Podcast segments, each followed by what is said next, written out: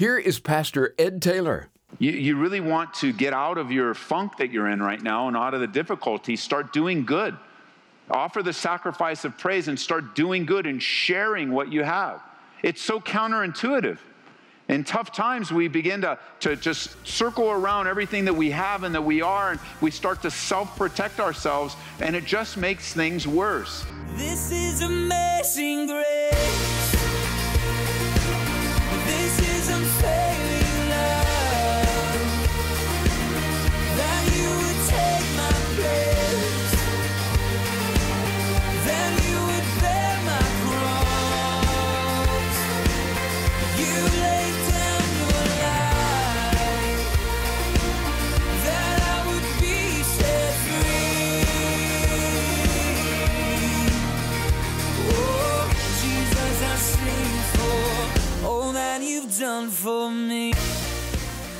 Thank you for being with us today.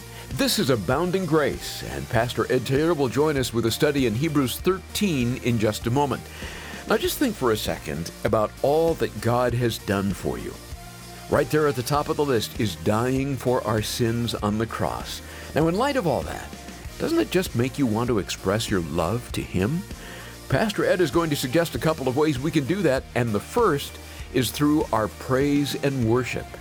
Take your Bibles, open them to Hebrews chapter 13. Hebrews chapter 13. We're actually going to pick up in verse 15 as we didn't really adequately cover that last time. So we'll be in Hebrews 13, verse 15, in a Bible study that I've entitled, Jesus Came to Bring You Peace. Jesus came to bring you peace. And so here we are in our last study, verse by verse, through the book of Hebrews. We launched into studying Hebrews chapter 1, verse 1 on January 20th, 2018. And we've taken verse by verse along the way. We don't have any artificial time frame or timelines. We address the text as it comes up, and then we address the, the current events that are going on, and we go, we go through various things of, of wanting the Holy Spirit to speak to us. But now we're finally in this last section where we'll end in Hebrews 13. Notice with me verse 15. Therefore, by him, speaking of Jesus, let us continually offer the sacrifice of praise. So let's pause there and grab some context. Go back to the verse, therefore, in verse 12. You notice, therefore, Jesus also, that he might sanctify the people with his own blood, he suffered outside the gate. So there's a conclusion there. Then he comes to another conclusion. Because of what Jesus did, and that word therefore, uh, you can always replace the word therefore with this phrase because of. Because of. So, so when you look at it, you go, because of what you just read, then you now, let's go forth to him outside the camp, bearing his reproach. Remember, we learned last time as believers, we're really the outsiders, we're not the insiders of culture. There is really a, there, there is truly a real distinction of us being outside of what's normal in this culture, as it should be. Christians are countercultural. Jesus Christ is, was, and will always be countercultural. His message is not acceptable in this culture. It's not liked. It's not wanted. It is dismissed. It is redefined. And so we choose to identify with him. And we go outside the camp and we bear his reproach. And I, I saw in the New Living Translation, I was re- rereading this section this week, and outside the camp, and that reproach was translated disgrace. That we follow Jesus and we, as, we associate with his disgrace and how he was treated. And he says, now with that in mind, he says in verse 14, for, which is another, these are all concluding words, can say the same thing. Because of, because of, and then verse 14, because here we have no continuing city. There's no, there's nothing for us here. There, there's nothing of lasting value on the earth. But we seek the one that's to come. Because of all that, we need to continually offer the sacrifice of praise to God. That is the fruit of our lips, giving thanks to his name, verse 16. For we do, but do not forget to do good and to share, for with such sacrifices, God is well pleased. Suffering going through great hardship literally drains the joy and worship out of a person. And I'm sure many of you can relate. You just you just down and it's difficult and worship isn't something that you're interested in. And don't think of just worship in terms of song, although here it is focused on song because he uses the word praise. But, but worship in, in, in, encompasses everything about our lives. Everything that we do can be an act and sacrifice of worship. But in particular, here, he is referring to singing, that we offer to God the sacrifice of singing, especially when things are hard. Because as, it, as the joy and worship drains out of you, you just get tired of it all. And you get mad and sad and upset. You choose to isolate yourself and run away. And Paul says, in the midst of this, remember in chapter 13, it's just a bunch of exhortations, a lot of small encouragements, there's a lot of small uh, instructions. And he says, hey, don't forget to continually offer the sacrifice of praise. Sacrifice of praise, he matches, notice also in verse 16, with doing good and sharing. And he puts them all together in a place of sacrifices. Where, you know, when you think of sacrifice, it's something that you do that you truly don't want to do, or something that you do that costs you something, that, that brings to you a personal self denial when you think of sacrifice, a personal self denial. You know, oftentimes when we think of sacrifice, we, we think of the animals being offered on the, uh, and that's what they would immediately think of the animals being offered on the altar at the temple that were offered in order to appease God and to obey God. But now, no longer are we sacrificing animals because Jesus was sacrificed. Now we have the privilege of sacrificing praise because worship is the highest activity that we'll ever attain to in life. It is that vertical relationship with God. In Revelation chapter 4, verse 11, I like how the old King James, the original King James, translates this. In Revelation 4:11, it says, Thou art worthy, O Lord, to receive glory and honor and power, for thou hast created all things, and for thy pleasure they are and were created. We were created to worship God. It is His desire. It, it is His will for us to sacrifice praise. Sacrifice means when you don't want to do it, when you don't desire to. This is a way to be encouraged. It's often what we'll refer to when you're giving of your tithes and offerings, that, that many times there is a giving of sacrifice. It, it, it costs you, it's painful. And, and it's amazing because giving Giving is one of the easiest things. It, it is one of those things that you can truly give without much pain at all. It, it is a very easy thing to do to write a check or set up online. It, it's very easy to do. Well, singing is even easier. It's even easier to sing to God, but it requires you to self, to, to deny yourself in those times when you're under great weight of pain and sorrow and difficulty to sing. That's why it's one of the good one of the reasons I think God created us to be together. Because even when you're fighting God, when you know you should be singing, you know you should be, you just don't or you won't or it's just overwhelming and you're sad and you don't want to. Where you're in a room with other people that are singing and sometimes you just kind of ride their song and their voice you just kind of ride along and go, you know, I don't want to sing, but the guy next to me, I, I mean, he's singing loud enough for all of us. So I'm just going to ride along with him. And it's okay to do that. But all along the way, that's intended to be an encouragement to you, that you too can be the voice to encourage someone else. And then there's a voice added to a voice, added to a voice, and before you know it, the room is filled with encouragement. It's one of the reasons why we have brought back to our church um, our church services the reading out loud of the Bible together because it's just so encouraging to hear the Bible read out loud by the brother next to you and the sister behind you, where the Word of God fills the room, but it also fills our hearts. And doing good. You, you really want to get out of your funk that you're in right now and out of the difficulty, start doing good. Offer the sacrifice of praise and start doing good and sharing what you have. It's so counterintuitive. In tough times, we begin to, to just circle around everything that we have and that we are, and we start to self protect ourselves, and it just makes things worse. Today, right now, you'll have an opportunity in just a few moments to sing again. Offer the sacrifice, obey God.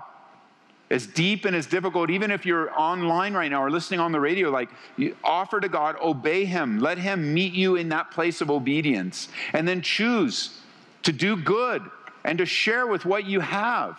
Don't hoard it, but give it away as unto the Lord. As we have been talking, be the church and allow Him to use you. Notice verse 17 we covered, but it's worth reading for the context. Obey those who rule over you, be submissive for they watch out for your souls as those who must give account. Let them do so with joy and not with grief, for that would be unprofitable for you. So we covered that in a couple studies. Uh, those are available. I'd encourage you uh, to pick those up on the app or on the website. Verse 18 Pray for us, for we are confident that we have a good conscience in all things, desiring to live honorably. But I especially urge you to do this, that I might be restored to you the sooner. Now, may the God of peace, who brought up our Lord Jesus from the dead, that great shepherd of the sheep, through the blood of the everlasting covenant, make you complete in every good work to do his will, working in you what is well pleasing in his sight, through Jesus Christ, to whom be glory forever and ever. Amen. And I appeal to you, brethren, bear with the word of exhortation, for I have written to you in Few words. Know that our brother Timothy has been set free, with whom I shall see you if he comes shortly. Greet all those who rule over you, and all the saints. Those from Italy greet you. Grace be with you all. Amen. I'm sure this hasn't been an easy letter for the first century Hebrew believers to receive. It has been a strong exhortation of a letter. It's been filled with strong warnings. And you don't expect strong warnings when you're suffering. But remember, when you're suffering, when you're doubting, when you're wrestling with things, you're in a vulnerable place. And while God may send you a brother or sister to encourage you, you have to expect that God will send you someone that will exhort you, that will look you in the eye and say, This is not the way you should go. These are not the decisions you should make. You consider God high and lifted up. Remember what you've been taught. And you can go through the entirety of the book of Hebrews and just like, whoa, wait, wait, whoa, wait a minute. Don't you know how hard it is? Don't you know what I've lost? Don't you know what we're going through? And you can hear along the way. I'm certain for many of you, if you, whatever time you've been with us through the book of Hebrews, it hasn't been easy for you either where you're thinking, and even then, what did he do? A couple of times he, he took them into deep, deep controversial doctrines. He goes, Here's one of your problems. You don't believe right. That's your problem. You don't have the right belief. So let's sort out your right beliefs because Paul knew that if you have the right beliefs, then you'll behave properly. So what does Paul say? He says in verse 22, he says, Hey, I, I, I appeal to you. Would you just bear with this word of exhortation? Stick with me. And he says, It's kind of comical. I written to you in a few words. I don't know what a few words means to him, but that seemed like a lot of words in the book of Hebrews. But he's like, Hey, I could have said, it's like he's saying, I could have said much more. I could have said so much more to you, but I think what I've shared is enough. It was a hard letter to receive. You got wavering, wandering, backsliding, ready to give it all up people that are already vulnerable. And they receive a letter that's strongly worded, a strongly worded letter a correction. And who likes correction? Especially when you're already ready to throw in the towel anyway. You, would, you wouldn't expect to be corrected, but correction is a part of good, solid friendship. And notice it back in verse 18, he says, I want you to pray for us. I want you to pray for us. After all that he said, he sends them into prayer. And he says, Pray for us because we're confident that we are living with a good conscience. There's a confidence in what Paul wrote, what the author wrote here, that I did so with my conscience clean. And it's a good thing to be able to look you in the eye and say, My conscience is clean. I'm not hiding anything, I'm not holding back anything. I have a confidence because I was obedient. And, and not only that, he says, I have a conscience that's in all things desiring to live honorably. I have a clean conscience for the moment, but I intend to live with a clean conscience going forward.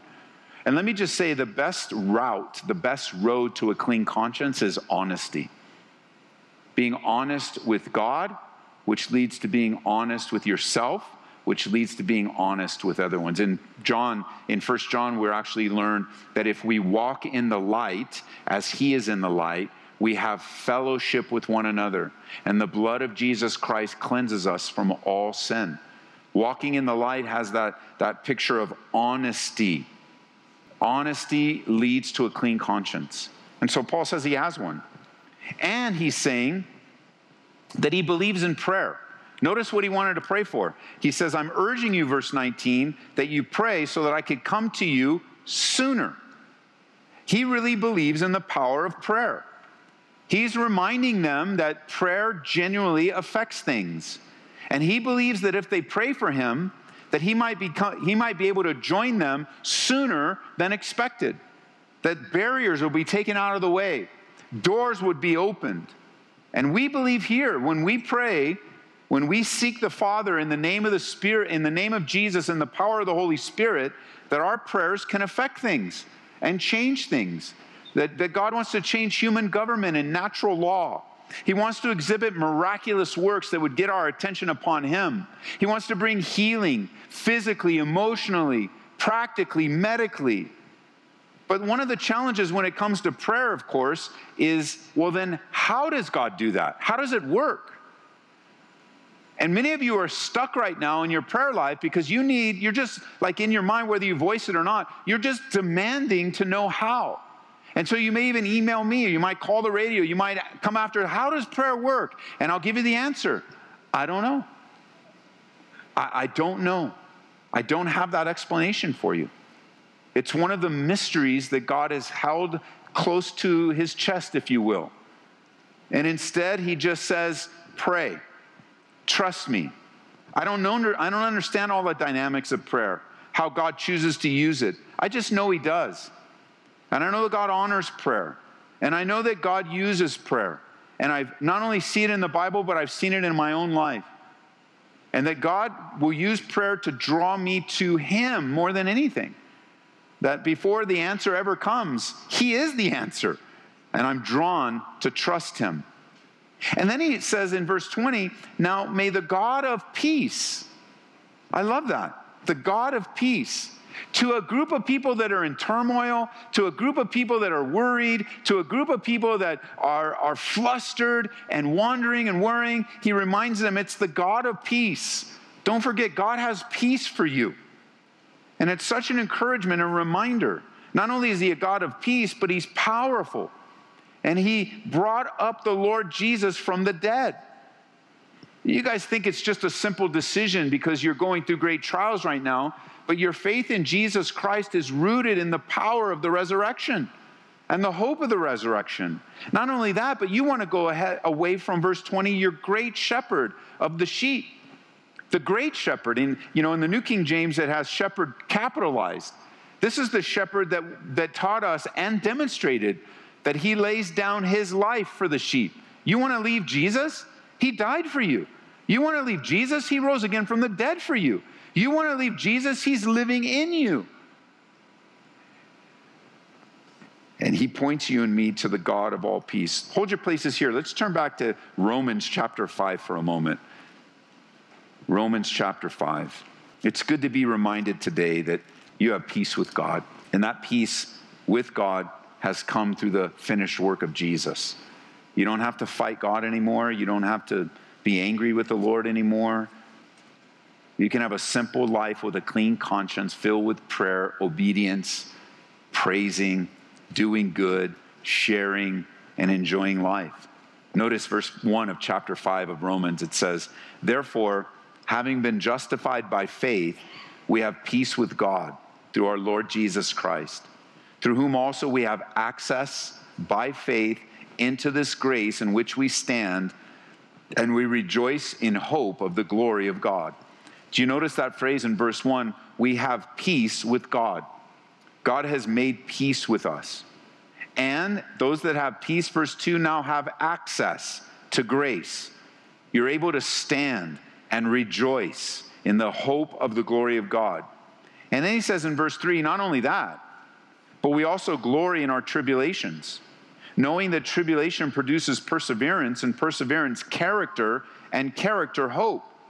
Now, hope does not disappoint because the love of God has been poured out in our hearts by the Holy Spirit that was given to us. Verse 6 For when we were still without strength, in due time, Christ died for the ungodly. For scarcely a righteous man will one die, yet perhaps for a good man someone would even dare to die.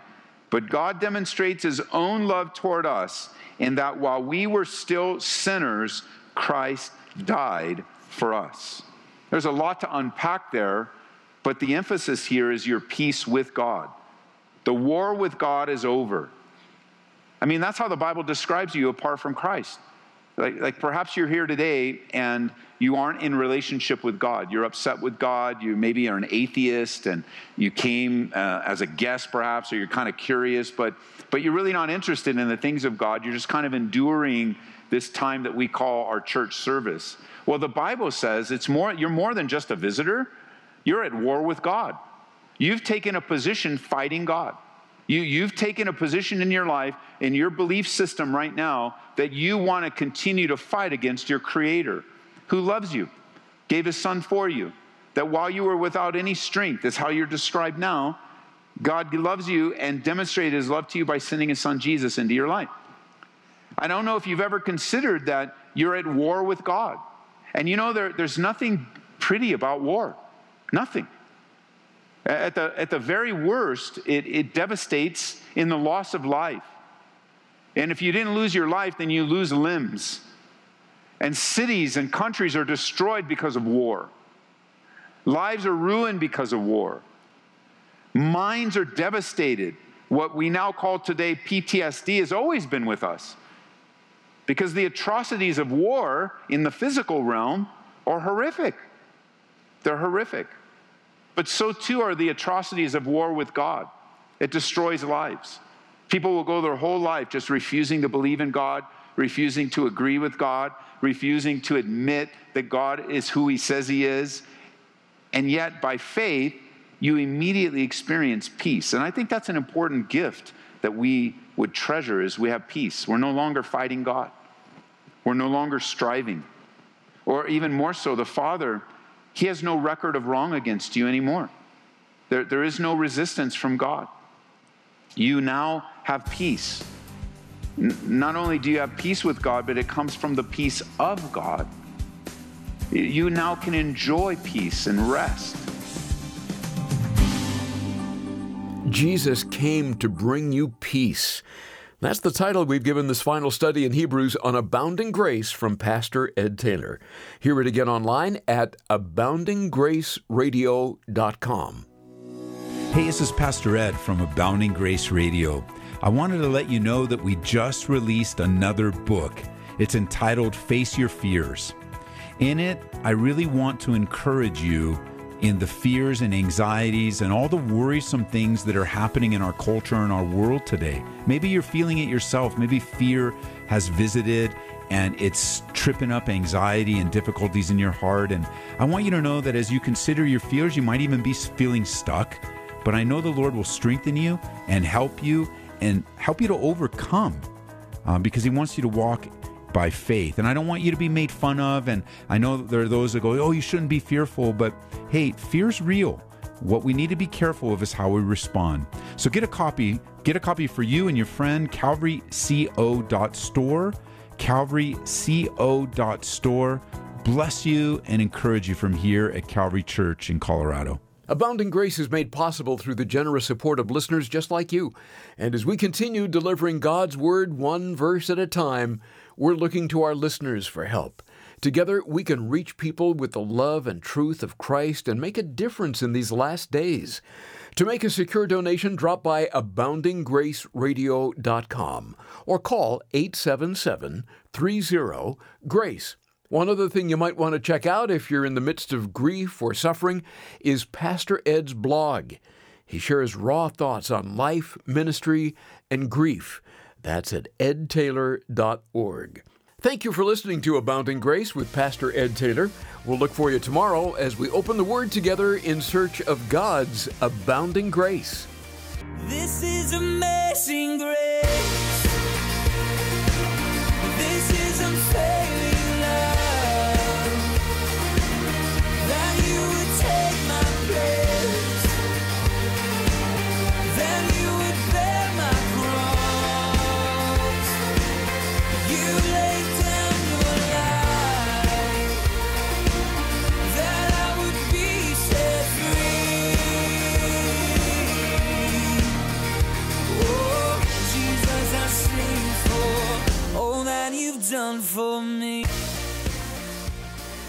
Abounding Grace is brought to you by Calvary Church, Colorado, here in Aurora.